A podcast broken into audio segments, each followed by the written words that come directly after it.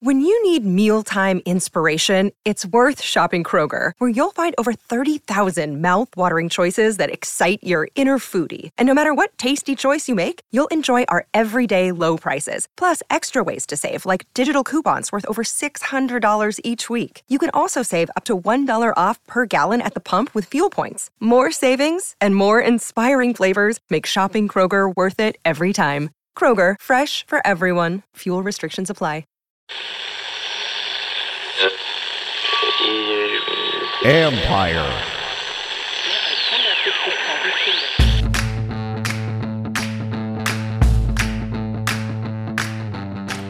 Hello and welcome to my podcast. Do me a favor, subscribe to the John Keim Report wherever you get your podcast. You're watching on YouTube.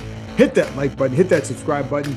You can find us there as part of Ampire Media. That's A M P I R E. And always keep in mind when we post there are sometimes we post videos over on the Ampire page, just a couple snippets from practice that you might be interested in. So check those, check those out as well. Today it's just me and you talking about a lot about Sam Howell because I just want to provide a little bit more insight on things. Listen, it's this is a first impression of the spring of Howell. So I don't want to go overboard on anything, but I do want to talk a lot about what we've seen to date and things can change in the summertime and things can change during the season. But I think when we go each step of the way, it doesn't mean you're hyping them up. It just means you're discussing what you're seeing right now. What does it mean for the future?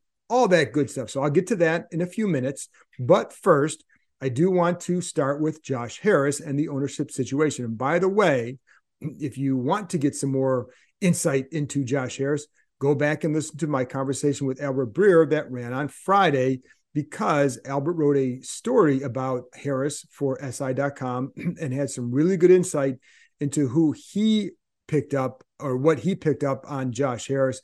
Albert's really good at getting insight, and he had some here. And so, you know, I think it's a worth, obviously, it's a worthwhile listen. That's why I talked to him. I knew he'd provide good insight, and he did. And he also talked a little bit about Sam Howell, a little bit about Chase Young, so go back and give that a listen. And also keep in mind, you can always read my work on ESPN.com. And so there you go.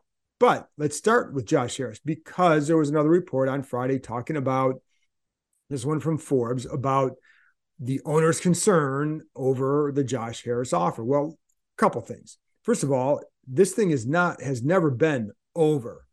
And while the purchase and sale agreement was a significant step, which is what I talked about and kind of how I built it, significant step, it still needed to get to a certain point before it was considered over. And we're not there yet. The other thing is, and I know the Washington Post reported that, and I know we've had that in our some of our ESPN stories that there are concerns, and especially over the debt load.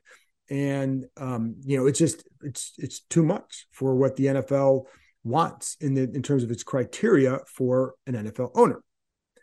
There's also concern about the size of the group. Now, the I was told on Friday, and I know others were as well, that the Harris Group has 20 limited partners. That's a big number, but the NFL limit is 25, so it's under the limit. But with 20 limited partners comes a lot and lot and lot of vetting because you have to vet them all. And we've talked about that a lot in here. And I don't, if you've been listening to me, you should know that by now that it takes time to go through all that. It's not as simple as, oh, you have this much, your net worth is this much go on. You have to vet them for security reasons, for financial reasons. If there if it's family money, you have to vet the family members because you need to know where that money's coming from, etc. So that's the big part. But the debt load is a big part. There's also, in talking to people last week at the owners' meetings, there is a desire to have more equity in the offer. So that's a big part of this as well. So, you know, shoot, Jim Irsay said on the record last week that the that the bid has to meet NFL criteria, and and it did not, and that's why it hasn't. Know, this is also in the early stages of the vetting process, so I think the NFL is going to encounter this more and more as we go forward, unless you get somebody like a Jeff Bezos to come in and buy a team where you know the guy's got 120 billion. It's not going to be hard to vet him, but but the way teams are going, very few people can afford that kind of money. And so you're going to get bigger groups. You're going to get more situations where it's probably going to take a little bit longer to go through all this. I mean, again, it took two months for the Broncos bid to go from agreement to vote. And that was should have been an easier one. So, you know, this one, we'll see how long it takes. But there is you know the the difference here too is is that they need to get in compliance with the NFL bid with what the requirements are for an NFL owner, and that's incumbent upon Harris to do that. Now, Roger Goodell expressed certainly strong optimism that it would get done. Jerry Jones expressed strong optimism and said it would get done. Jim Irsay is on the finance committee, so he's privy to more documents right now about the situation and knows a little bit more. So he expressed more cautious optimism that you know while while he was thought it he had hope it could get done, he hoped it would get done. At this point, and certainly last week, it was not done, and it was not to the owner's liking. I know people with the Harris Group. I certainly remain very optimistic that it's not a matter of if, it's when. And there are other people who who are familiar with the process who still think the Harris Group will get there in the end. Some of these people also believe that the NFL is going to have to at some point relax its rules for the ownership for ownership because again like I said earlier that it's just ultra ultra expensive and you cut down on your the number of people who are able to do this and I know there's a lot of people who wanted who wanted Bezos kind of for this reason but the other thing is, we don't know what kind of a sports owner Jeff Bezos would have been. So while the process would have been smoother, we don't know what kind of owner he would have been. I think one thing here for the league, and here's the other thing: I don't think he was ever going to get it, and there was certainly there was zero desire by the Snyders to sell to Bezos. Um, but the league also has to be careful to make sure you're getting the right people into the league and being a good steward of a franchise that's as important as this one. And certainly you have some track records with Harris as a pro sports owner with both the Devils and the Sixers. So I think there's a good desire to have this guy win this process. And I think the key here is just like any negotiation, if you're getting a free agent, a trade, whatever, if you have motivated sides to get it done, then there's a greater chance that it will get done. And I think in the NFL, um, the the Snyders and the Harris Group all are deeply motivated to make this work. That's always the, that's a big key here. But again, it's not done and there are things that have to be that remain. And as Irsay said last week, it still needs to get in compliance. And until it's there, then they're then they're going to keep working at it. But that's what they're doing right now. But it's why it could take a little while for this to get done. What that means, what the timetable is, I you know, again, he said last week, sometime after July 4th, they could call a special session to, you know, to do something. It could go longer than that. The goal was to get it done before the season. But again, there's a reason why when he says that, I think you at least have to, you can dislike or say or whatever, but you can at least have to take note of what he's saying and when and why. And again, I think the why is has to get in compliance and the number of limited partners makes this a, a, potentially more lengthy process. So just know, take a deep breath. The Snyders remain deeply motivated to to sell and to you know to be done. So I think I think they certainly seem to have made their peace with this a while ago. And I only put it that way for those of you who worry that something could go wrong on their end. You know, they certainly, by everybody I've talked to, remain deeply motivated to now be done with this situation. So there you go. That's a quick update on there. And we'll keep you posted as this goes on. And this will be a fluid situation. But just take a deep breath when you're reading all these things and don't overreact and just understand there's a process that's going on here as well. And also, and I've told you this before with the patent, the trademark stuff, don't don't start getting your hopes up that this is going to lead to a name change. I think we're again, as I said last week, we're miles away from that. And certainly, if the Harris Group, certainly, you know, assuming if the Harris Group is accurate and they say it's it's a matter of when, I have yet, I have yet to talk to anybody involved in that with that group who says yes, I think we'll change the name. Nobody has said nobody's expressed a desire to even tackle that issue um, certainly not early on, if at all. So just deep breath there and just have some, have a, not to dampen anybody's enthusiasm for name change, but just trying to, to tell you what I've heard and what I know. Anyway, let's get to some better stuff. And that's Sam Howell. So I want to talk about him because I thought, you know, we talked about him or I talked about him last week after the OTA session. And by the way, I'm going to do another update after their OTA session on Wednesday. That that podcast, that video will be up later Wednesday afternoon, early evening, whenever that whenever it comes out. But it'll be at, wrapping up another day of OTA work, and then keep in mind they have the next week they have their mandatory mini camp, and that's when that's when you know if if Chase Young and Montez Sweat don't show up there, that's when you should start to say, hmm, what the hell's going on? Anyway, back back to that. But anyway, the, oh, the other thing is on the mini camp. Typically, in the past, they'll schedule three days and they'll they'll hold two, and they'll tell the players you're done, because it's kind of a reward for what they would say. Oh, that's a great off season, and so they get them give them that day off. But in this situation, because um, they lost that week to the penalties last year, my guess would be they keep that third day. So what? So going to bring that up because next the fall. So this week I'll have the OTA session wrap up on Wednesday, and then the following week I would expect anticipate three mini camp wrap ups um, that I'll be posting as well. So some just some good quick insight from what I see in practice, some progress, where some guys are playing, et cetera, et cetera, et cetera. Anyway, let's get back to Howell because I think he's the key here. And I don't want to go overboard in talking about him.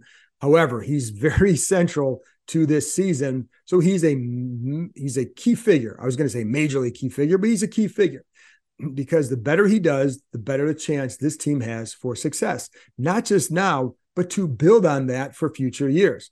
You know, it's it's because he's a young quarterback, but it's also the contract. That's a big deal. But also just to have a good quarterback would be a nice change for this franchise. We're, we're still a, we're ways from that to know where exactly he's going to go. So really, all this is it's not about trying to hype him up. It's about trying to talk about a guy that right now what we see and and where does it go from here? I don't know. But what we saw the other day, I just want to talk a little bit more about that. And one of the things that I didn't that I didn't go hard enough on last week when I talked about him was his footwork. It is much better than it was at this time last year, and certainly going into training camp it wasn't great. And by the end of training camp, there were still issues. That's why they had to work with him a lot off and, you know, just getting him ready to be in a certain position. But that was a huge focus of his in the offseason. And that's smart because it's what he needs to do. I know Dyami Brown was telling people like he he was telling people here that he's a different guy. And Dyami would work Dyami worked out with him like I think it was three times a week or so. So that was something that you know, that jumped out. And it jumped out to people there as well, the footwork. And I'll tell you what, it, it really jumped out to me as well because, you know, first of all, it was the base he was throwing, which which was really good, but it was the timing of it. The footwork isn't always just like, you know, it's it's it's how you're getting back there too, but it's also understanding on this one, it's a five step drop versus a three step drop. That makes a huge difference because there were a couple times last week where Jacoby Brissett would take a three step drop when it was supposed to be a five step drop and it disrupts the timing and rhythm of the play. And one of the things that I noticed, and I talked about this last week with Howell, was the timing and rhythm of his plays. It was he was at a better spot than with Brissett, where Brissett was at. And know, again, I don't know where that competition is going to go. I'm just talking about this one particular day that we saw, and I still think it's probably indicative of where they're at with things right now. But I thought the the that's where the footwork really played into Howell's um, day and where he's been at in the spring for in the coaches' minds is the timing and rhythm, and that comes back to the footwork. So that for them, it's a really good thing to see. Did you know the largest ropes course and zipline park in the country is right here in the DMV? Located in the heart of Montgomery County, the Adventure Park at Sandy Spring combines climbing and ziplining to create an aerial obstacle course unlike any other. With challenges anywhere from 10 to 75 feet in the air, there is something for all skill levels. Looking for some family time or the perfect date night before football season starts? You can even climb and zip line under the stars. Would you rather keep your feet on the ground? Give axe throwing a try. With their projector systems, you can throw at traditional targets, play tic tac toe, connect four, or even hunt zombies. Listeners of this show can get $5 off any ticket by entering the code KEIM23DC at checkout. That's KEIM, K E I M 23DC. So there you have it, folks. Climbing, ziplining, axes, food, and bonfires right in your backyard. The weather is warming up, so it's the perfect time to head outside and join the adventure at www.theadventurepark.com. That's www.theadventurepark.com and enter promo code KEIM23DC. The other thing you have to keep in mind when we're talking about these OTA practices is what are we really seeing here? And do you know what you're seeing? Because I'll be honest, like most of the time, you see and interpret a play one way, and then you talk to somebody, somebody who knows what they're talking about, and you find out that, oh, it's not quite what I saw. This is what I saw, but they can tell you this is what it meant. For example, there was a, there was a throw last week where he tries to hit Jahan Dotson on it. It was a wheel, it was a basically a wheel route, and so um, you know runs a slot slot, you know runs the wheel route from the slot formation. but he also what he has to do too is when he's running that when he's running from the slot, it's really kind of an out and up, but he's running out. He's got to sell the out route, has to sell it because there's going to be a corner that side dropping, and if he sees him selling the out route, he's going to take his eyes off him a little bit. Well, in this particular play, Dotson doesn't sell it quite as well. So then Benjamin St-Juste stays with the play. And while Howell makes the right decision to throw it to him, St-Juste breaks it up. But that's one of those little subtle things that's like when you know what's going on. Again, like I think Dotson is a fantastic, is a really good route runner. Is going to be, I think he's going to be really good for them this year. And I, you know, I don't think that's any revelation because I think the kid's got a lot of skill but that's that's what you do in the spring you go through those plays see okay what do you need to clean up and there was another one where he threw where he was picked by um, Percy Butler. Not a good decision. It was a bad decision. And I talked about this play last week. It's just a bad decision where he's thrown to Cole Turner. But it's, you have to look, why did he get to this read? And this, what's the lesson here? And the lesson was stay with your primary read just a little bit longer because he got off his primary read a little bit too early and then goes to Cole Turner on this crossing route. And because of that, you know, Turner's really not open. So we, the timing of the play is just off. But it all stemmed from taking your eyes off your primary route too soon and then compounding that with a bad decision to throw to a guy who was not open.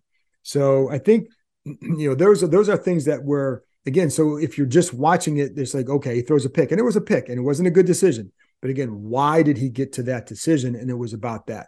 But for the most part, they've been pretty happy with, especially with the footwork. That's like the number one thing you're going to hear if you talk to these people is like, is just the footwork is just dramatically better and the difference that can make in his game. And I bring up the example last year in training camp, or excuse me, in the preseason against Baltimore. And where does the footwork make a difference? And there was the again the play against Baltimore where where he ends up getting sacked and Chris Paul gets shoved back on the play, and and Howell takes a three step drop. Well, he's supposed to take a five step drop. So it looks like Paul messes up on the play, and it wasn't a great block, but it it was it was compounded because Howell doesn't take the right drop. So those are things as a fan and some and oftentimes in the media, you're just not going to know. That's why when you have access, you can find out. And on the, that particular play, it looks like Chris Paul messes up, but reality is it was Howell. And because if you're taking a three step drop, now the guys aren't ready. And you look and say, well, nobody's even open. Well, it's because his drop, he, he, he mistimed his drop or he missed, took the wrong improper steps. Those are the things with footwork. It's not always just like, and sometimes it's how quickly you're doing it, the, the tempo of which you're doing it.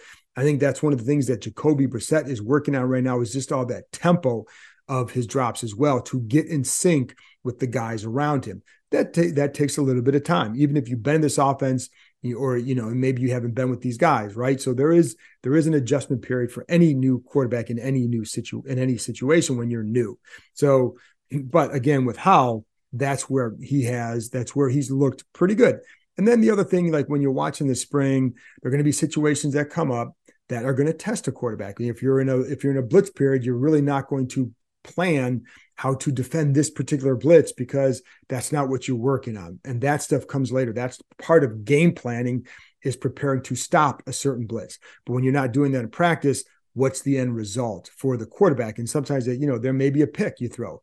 Was that bad on him? Or, you know, but what do you again, the key to me in the spring is always what do you learn from this situation? And then how do you handle it the next time?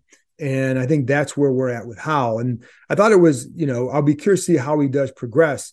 But I did want, I, I specific, specifically wanted to talk about his footwork today because I think that's a major improvement over last year. And it's why, listen, it's why a lot of people coming, when him coming out of college, one reason he did drop, it's not just because, oh, he lost all this talent. He wasn't as, he didn't have the number. So he just dropped the fifth round.